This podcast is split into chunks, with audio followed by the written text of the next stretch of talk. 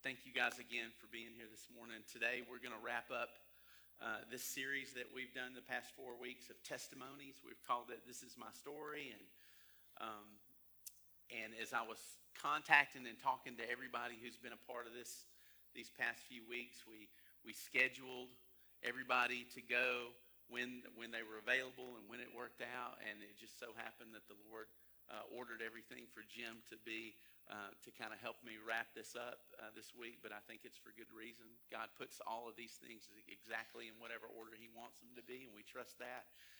Um, but I'm really glad that Jim Cook's with me this morning. Uh, for those of you that don't know Jim, if, if you've been at Lindale for any amount of time, you know absolutely who Jim Cook is. Jim has been a part of this church family for 42 years. He and his family, and he has served every ministerial staff position in this church except pastor. Yeah, yeah, and and and he would say he he would say what I would have said five six years ago. There's no way I would ever want to be the pastor, um, but he has served as the youth minister. He was some of you guys' youth pastor. Uh, he's been the minister of music here. He's been the associate pastor, and he's even been the minister of recreation back in the day when ministers of recreation were a thing music and rec at the same. Oh, okay. Yeah, and so see, they even put one of those dual roles on him, which we we we talk about in ministry, and we hate we we hate those. But um, he has been a fixture here, and loves this church dearly, and um, and I'm I'm really grateful um, that he's sharing this morning. I always. Like I say, every every time we do one of these, I kind of have a theme verse in mind that I think of that sort of illustrates the story of the person that's sharing with us. And, and this morning, um, in my heart, it's Philippians chapter 4, uh, verses 4 through 7. Rejoice in the Lord always. I will say it again rejoice. Let your graciousness be known to everyone. The Lord is near. Don't worry about anything, but in everything, through prayer and petition, with thanksgiving, present your requests to God and the peace of God, which surpasses all understanding, will guard your hearts and minds in Christ Jesus. That passage is very special, and there's a, a, a direct connection that I believe Paul makes in this letter between the peace of God and, and prayer. And I know that Jim has experienced that in a very real way uh, through significant loss, through significant um, tragedy in his life. And we as a church um, walked through that with him and we experienced that with him. But um, I just felt like it's, I've seen it in Jim's life in a really supernatural way and in a way that I think just has such a strong testimony uh, for, for, for how true these things are and how um, the peace of God that surpasses all understanding, like what, what that really looks like in real life. And so, um, and it has to do with, with the passing of his beautiful wife, Bonnie. And um, I loved Miss Bonnie so much. She was a dear friend. And if you didn't know Bonnie Cook, I hope that you are a believer and that you are looking forward to eternity because you will meet her then. If you haven't met her already, you will meet her in eternity. And um, I can't wait for you to meet her if you haven't already, because um, she's a beautiful lady and still is. I, I, I said at 8:30. Sometimes we we even tend to talk about people who have passed on into eternity in the past tense, and we talk about how great they were or what kind of person they were. The reality is, she still is. She still is. She's still just as beautiful today and more so than she was when she was here. So all of those things are absolutely true. And I can't wait for you to meet her if you've never met her before. But um, I'm going to let Jim sort of share the nature of, of his loss that, that is unique and different. And, and lots of us know that, but he's going to share that with us and, and just let him share his story of, of how God has just shown so much peace and grace in his life through through that. Jim, I love you, brother. Well, I'm going to start a little bit unusual. Uh, These events were in 2011. And on June 8th was Wednesday of Vacation Bible School. And later in the morning, at some point, but before the day was done, Bonnie found me and let me know that our first granddaughter was about to be born that day, a little over four weeks early in Nashville. So Julie and Bonnie and I grabbed our stuff, jumped in the car, zoomed to Nashville for the birth of Julianne. Julianne was tiny. Yet, her lungs worked. So typically with a preemie, you've got to have oxygen, the NICU, the whole bit. She was perfect, but just so tiny. In fact, when she came home from the hospital, she was only four pounds. And uh, at the time, I'm wondering, Lord, what's up? This baby coming early. We were glad to see her and oh, glad to love on her. Absolutely. But at that point, things didn't make sense yet. Bonnie and I enjoyed being with them. Uh, we'd come home for a while while the uh, Missouri grandparents could come over and get a little loving, and then they'd go back to Missouri, and we'd be right back to Nashville. We played that game a while, and uh, great joy in having Julianne. Skipping on to June the 20th. That was a Wednesday, and we were going to sit down and have supper. Well, sit down. We didn't sit at the table. We were sitting in our chairs going to watch a little TV. And Bonnie dropped a glass of chocolate milk on the floor. That didn't happen. And uh, I talked with her. I was fearful she'd had some type of mini stroke and uh, wanted her to go to the hospital. Let's just get you checked out. And she didn't want to because it was Wednesday night and she needed to get to choir practice. So we negotiated a little bit, and I said, then we'll go to Redmond because it'll be quicker to get into the ER.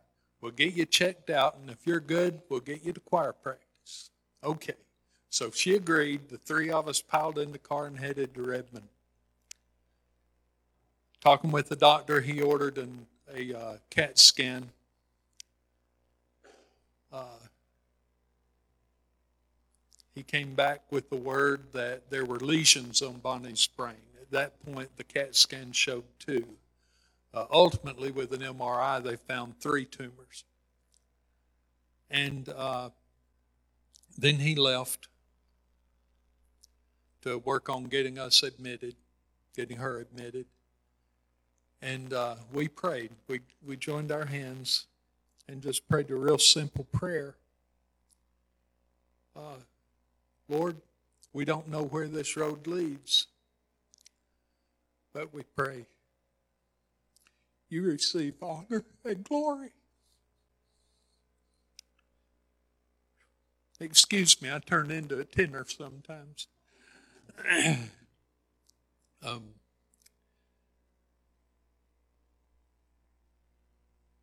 it was amazing that even during all of that, Bonnie and we had peace. What a gift. And uh, I found out in this process, for the first time in my life, I was incredibly dependent on prayers of other people. Uh, it's very humbling. Uh, I'm not. I didn't care much for Facebook. I had an account and that was about it, but I found it was a way I could communicate with our church, the school folks, and my family. And it was a good place to say, please pray for strength and peace. And my goodness, God answered that so powerfully uh, uh,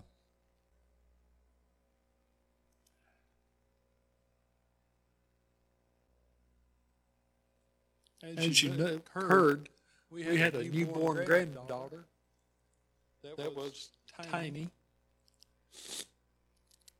And so David was, had, uh, quit one job and was interviewing or working on that with the Fed. And so he was kind of off work. And he and Hannah and precious Julianne were ready to come to Georgia. And Sweet Eric killed, uh, took him in.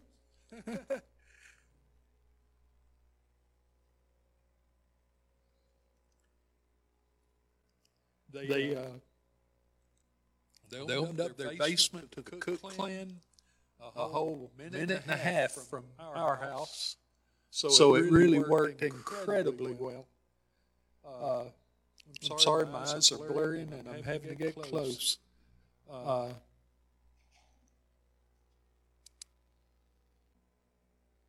I appreciate so much this church. Uh, one, one of the many, many, many things the church did and people did, in addition to praying for us, uh, you fed us so well. Um, precious Trista Edge took on the Herculean task of organizing the school family and the church family. And oh, y'all took good care of us. Such a blessing.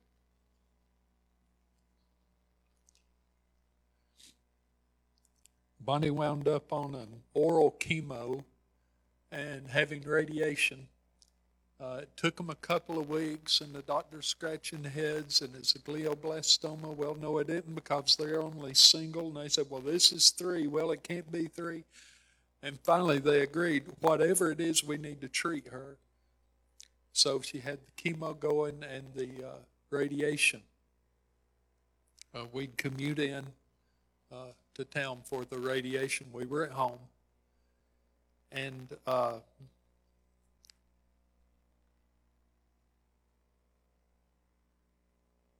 to be honest, Bonnie wasn't improving.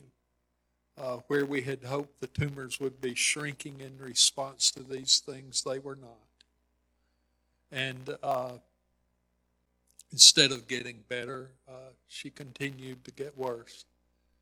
And uh, I just had a real burden to get Bonnie's mom back over here. She had had back surgery back in 73 and uh, always had, couldn't travel in a car far.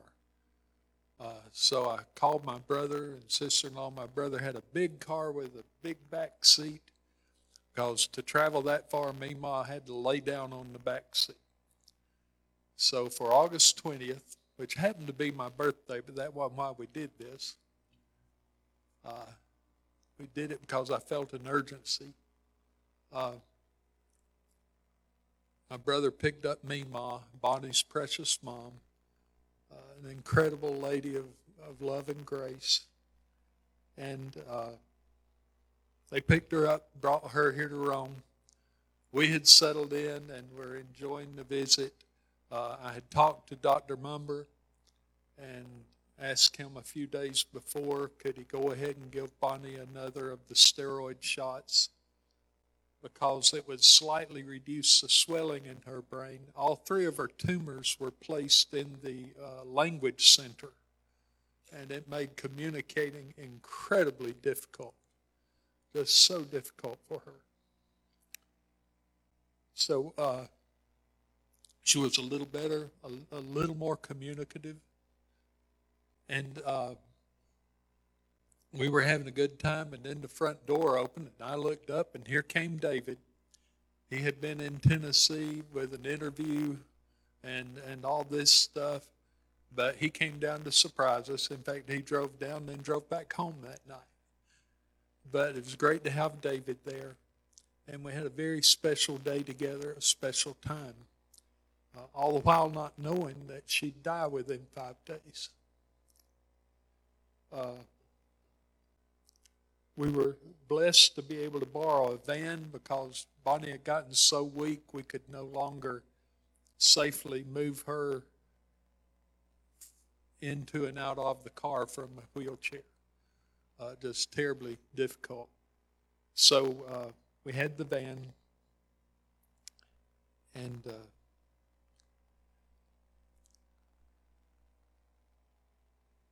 on the 25th, uh, there began to be smoke in the van.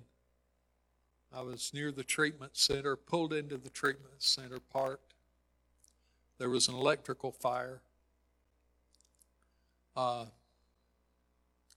it progressed. The lift gate for the uh, wheelchair, I had hit the button to get it down and get Bonnie out of there.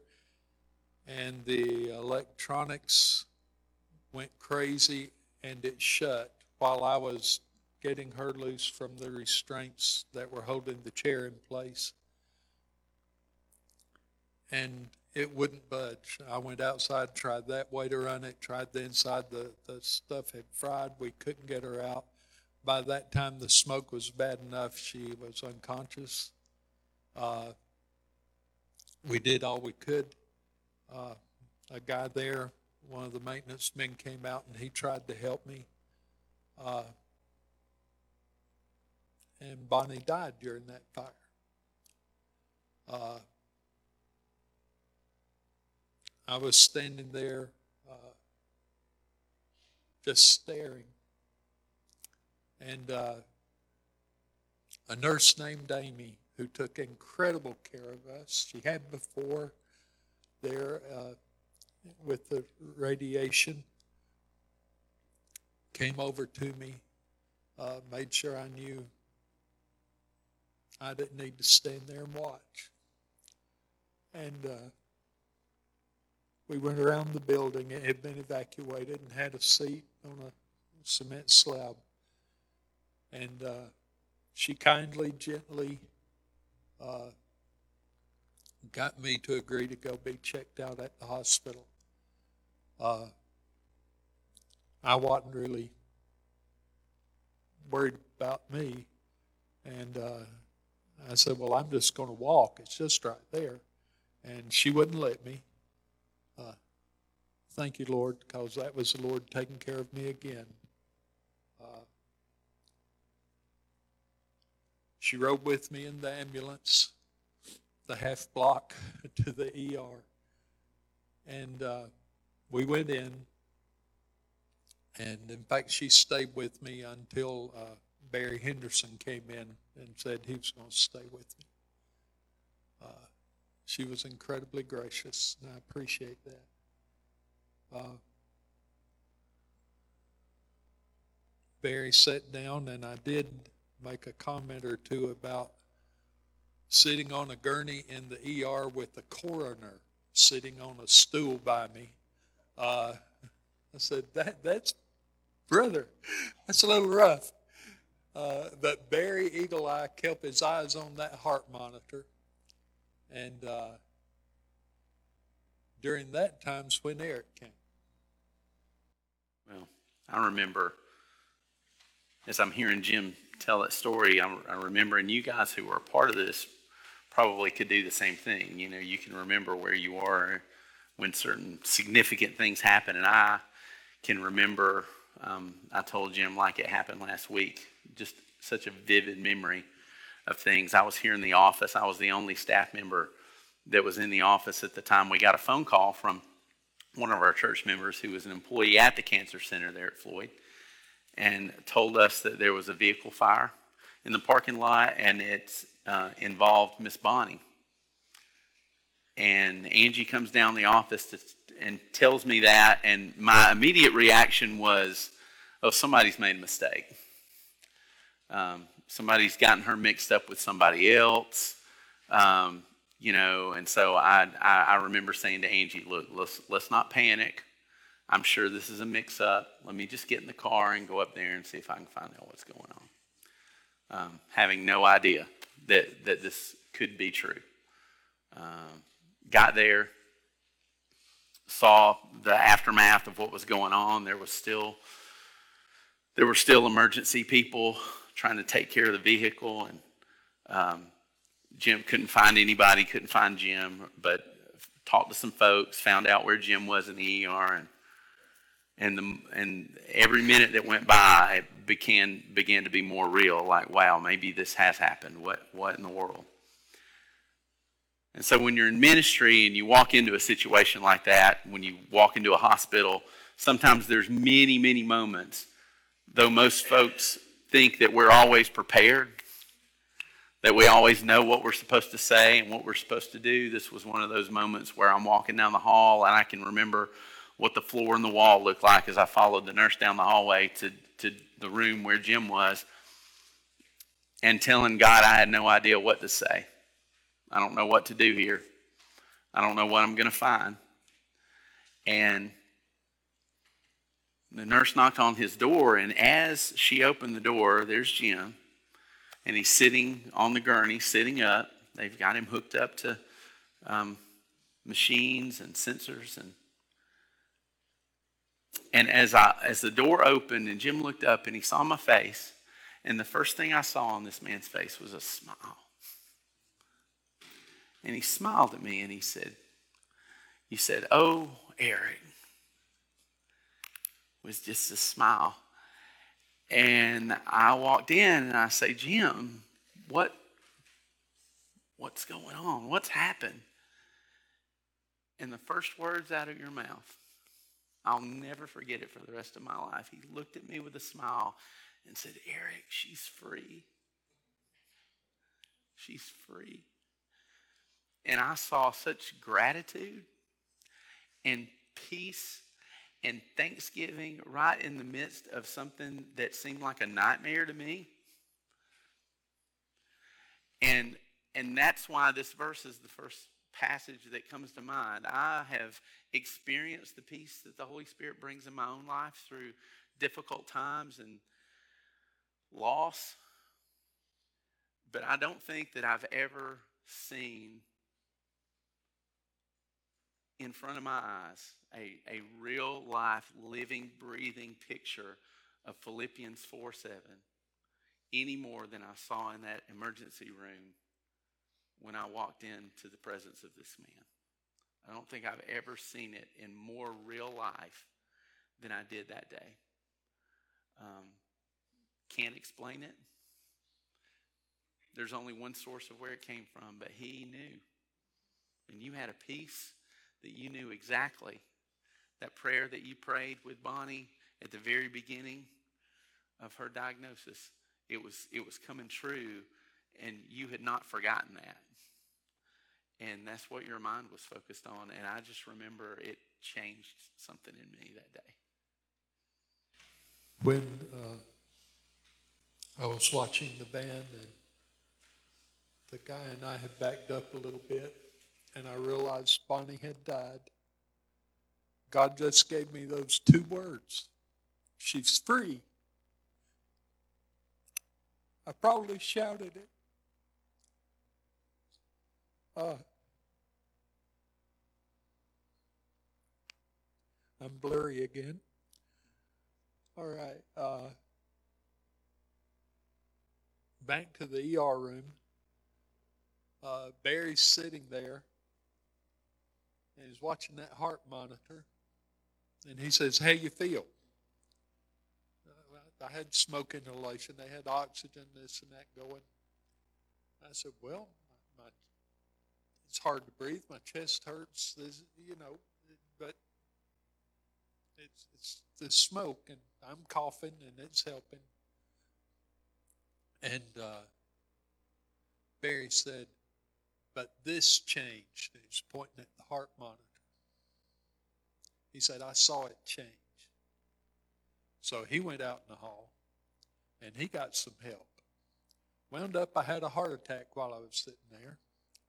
And uh, Barry spotted it. I didn't know it happened. I, I just thought the stuff I felt was the smoke inhalation.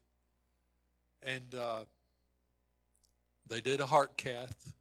And by the way, those of you who know uh, Donna Greer, incredible lady. She was my quare, one of our cardiologists, right hand nurse that went everywhere with him. And she was in my Sunday school class, and uh, I knew the reality that I better tell her what was going on.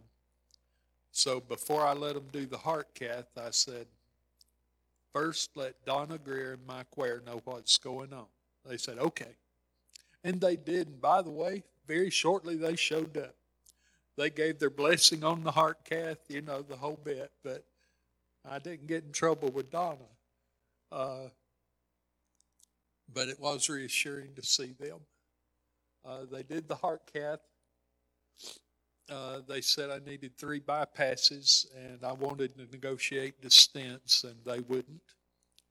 Uh, and really, they were ready to send me to Redmond and have the surgery quickly. Uh, they were quite concerned, and uh, I let them know that there would be a service for Bonnie, and I'd do that first because I knew the rehab after heart surgery, I wouldn't be going to the service. And uh, so they transferred me to Redmond.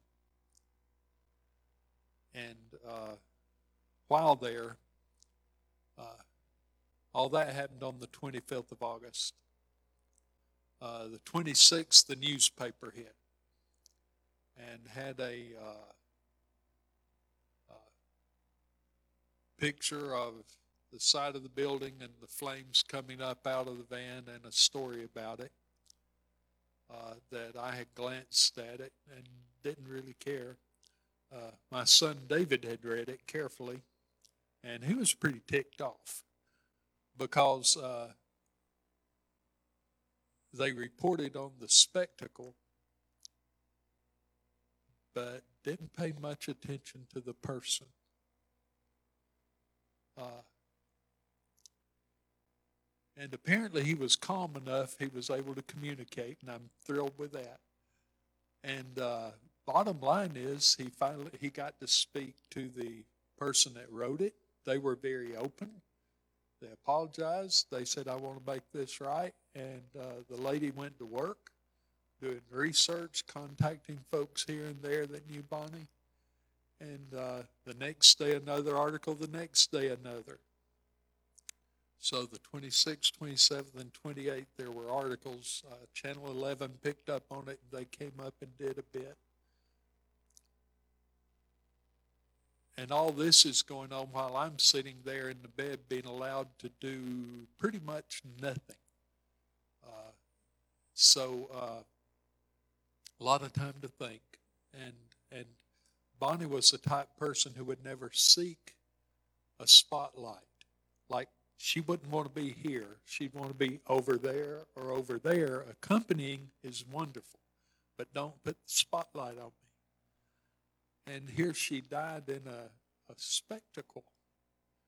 Uh, didn't make sense to me.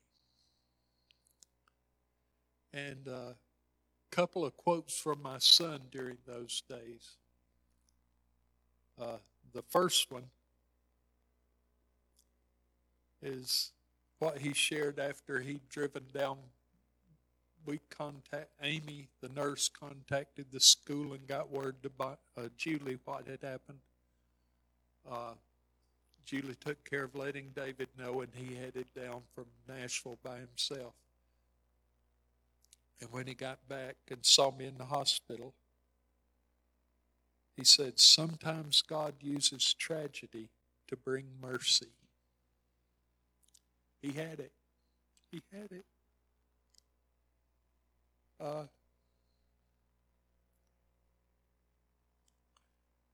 the 29th, we had our service. Pleasant Valley South was so kind to open up their church. Uh, our staff were just wonderful. Uh, people planned funerals. I looked at the staff guys and said, I want Tim and Eric to speak. Kevin, I trust you to pick what's appropriate. You guys do what you feel led to do. Don't ask me anything. It's on you. You do it. And they did incredibly. Little pressure on Eric in that he knew he was under a time constraint and he was preaching at Resolute pretty often. And well, you know. but it, it, yep, it's true.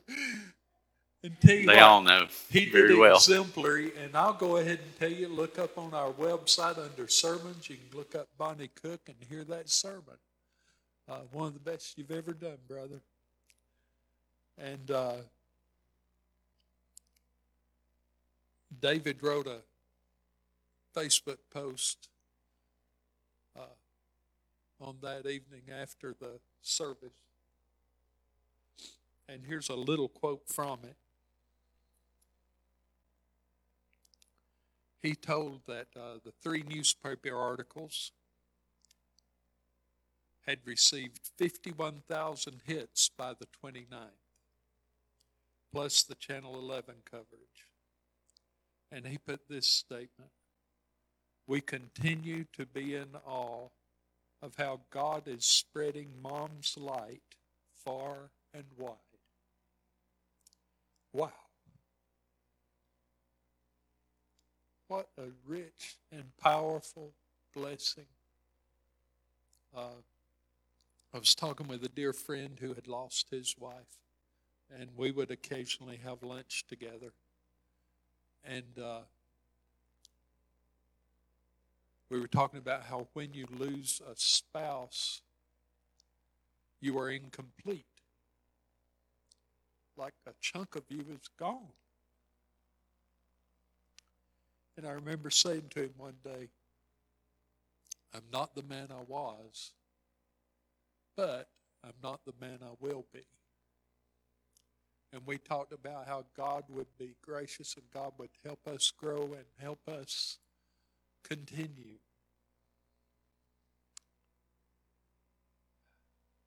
I received blessings from being involved in Grief Share for several years. Uh, I learned a lot about grief that I didn't know. Uh, and that was a rich blessing. Uh, another rich blessing was God has given me more of a an eye on eternity. God had changed my perspective. Uh, at one point, I remember as a young adult, a family meal in Ball Ground, my hometown, and my sister was there, and she made a comment about her uh, one of her uh, teenage daughters that they were having a little tug of war. And in my great wisdom as a young adult with no children, I made some stupid comment. I don't even know what it was. But but Ann, my sister, said, Uncle Jim, at our house, we major on things that make a difference a hundred years from now. See, my Ann uh, knew she had short time. She had already lived several years with a disease they had promised her would kill her. And she had an eye on eternity. And she had already gotten my attention that day. Number one, to hush. And number two, to invest in things that make a difference a hundred years from now. And uh, then when Bonnie died, that just doubled or tripled. Uh, and I began studying more about uh, eternity. Uh, I found it kind of tough to find information for a long time. And uh, one of the books that I found very helpful is titled The Real Heaven, and it's by Chip Ingram. And I have just found it incredible. In fact, I've read the textbook twice, I've listened to it twice in the car on audio, and I'll probably do it again just because it's good for me to get in my head that heaven isn't boring. Hollywood, and you remember the cartoons with the clouds and the angels and all the little, you know, this ethereal place that lacks substance or anything happening is not heaven. And, and the more I learned about heaven, the more excited I am about it. And to be honest, I'm excited to get to go. There's some things I really need to get done. But yeah, yeah, I get a picture of what, in particular, the new heaven and the new earth God has planned, and it blows my mind. And and uh, Chip Ingram's book, The Real Heaven. Why did I say it twice? I'd love it if you'd read it, because it'll put a fire in you. Uh, it'll give you that sense of eternity. But that's one of the blessings I have received of all things from the loss of my precious wife.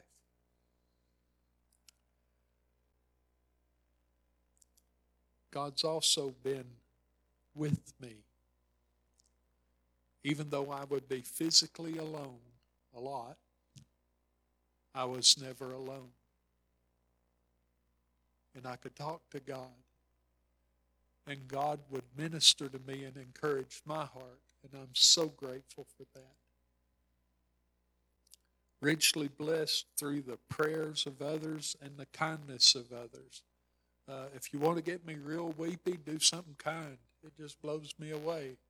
Uh, and and that folks prayed for us. That peace and strength.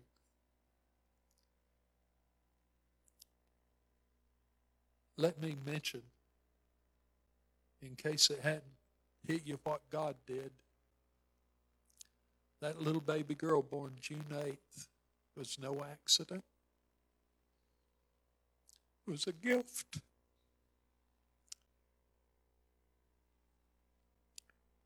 Our family get together on the 20th was a gift.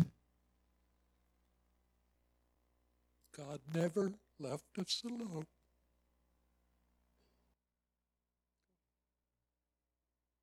You guys thank Jim.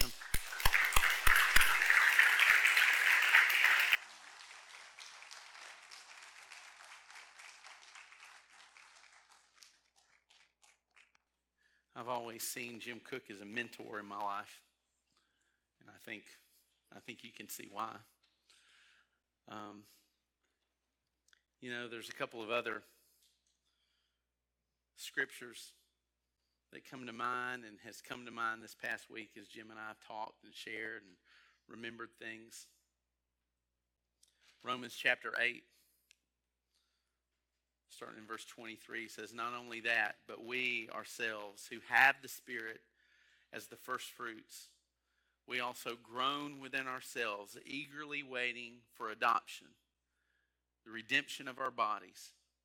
Now, in this hope, we were saved. But hope that is seen is not hope, because who hopes for what he sees? Now, if we hope for what we do not see, we eagerly wait for it with patience. And that thing that we wait for in 1 Corinthians 2 verse 9 says, But it but as it is written, no what no eye has seen, no ear has heard, and no human heart has conceived. God has prepared for these things for those who love him.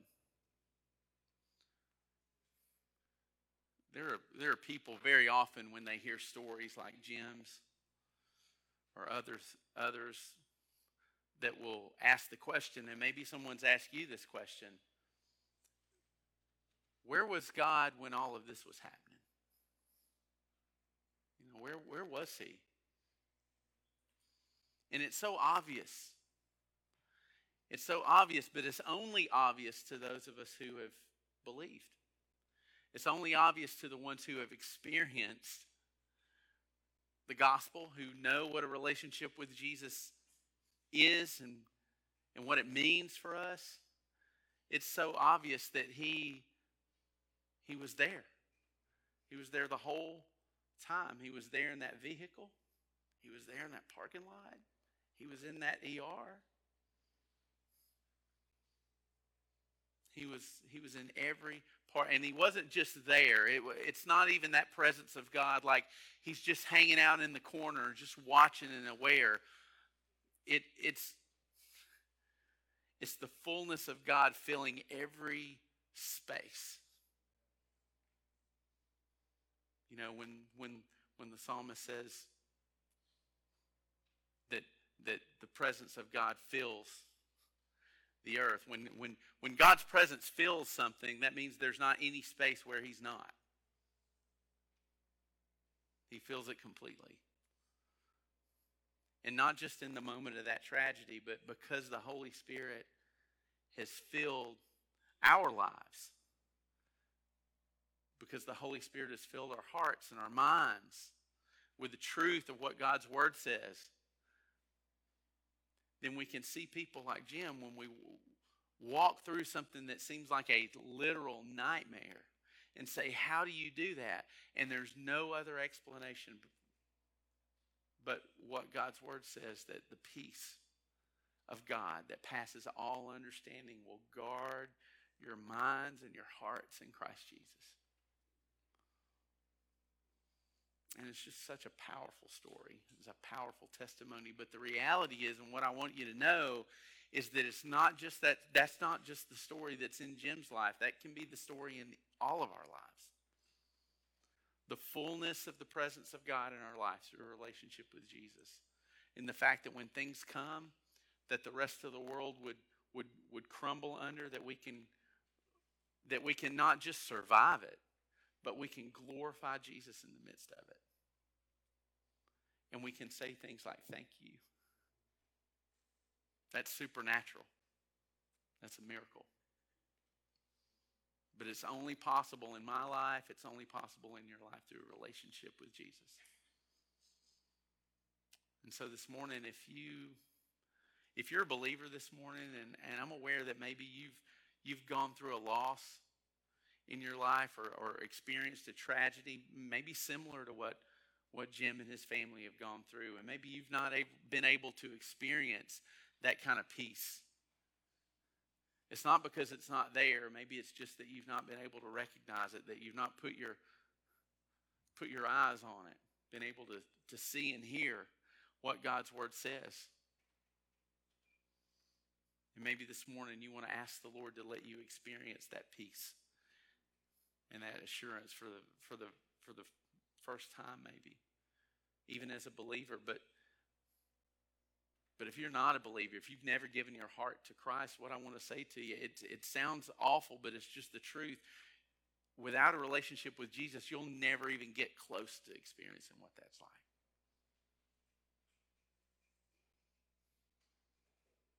and so i want us to have a, a time of response i'm going to ask uh, dan and the musicians they're going to come and they're going to lead us in a song. And, and during this song, I'll be at the front.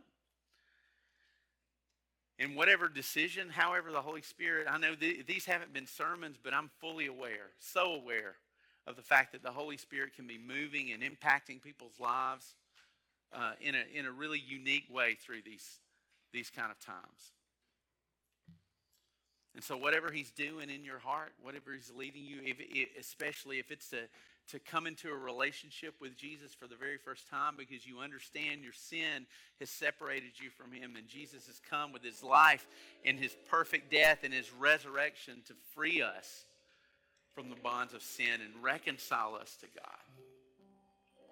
And you say, I've never been reconciled to God before, and I, I need Jesus. I need His forgiveness. That you'll come and and make that a public decision. I don't make that happen, the Holy Spirit does. In your life, right where you are, you can give your life to Jesus. Maybe you want to pray. Maybe you want to come join this church family because the Holy Spirit's leading you in that direction. Be obedient. That's what this time is always set aside for. Maybe you just want to come and kneel and pray. Maybe you want to come and pray a prayer of thanksgiving because you have experienced the peace and the joy of the Holy Spirit even in the midst of a tragedy. Whatever it is that the Lord would have you do during this time, that's what we want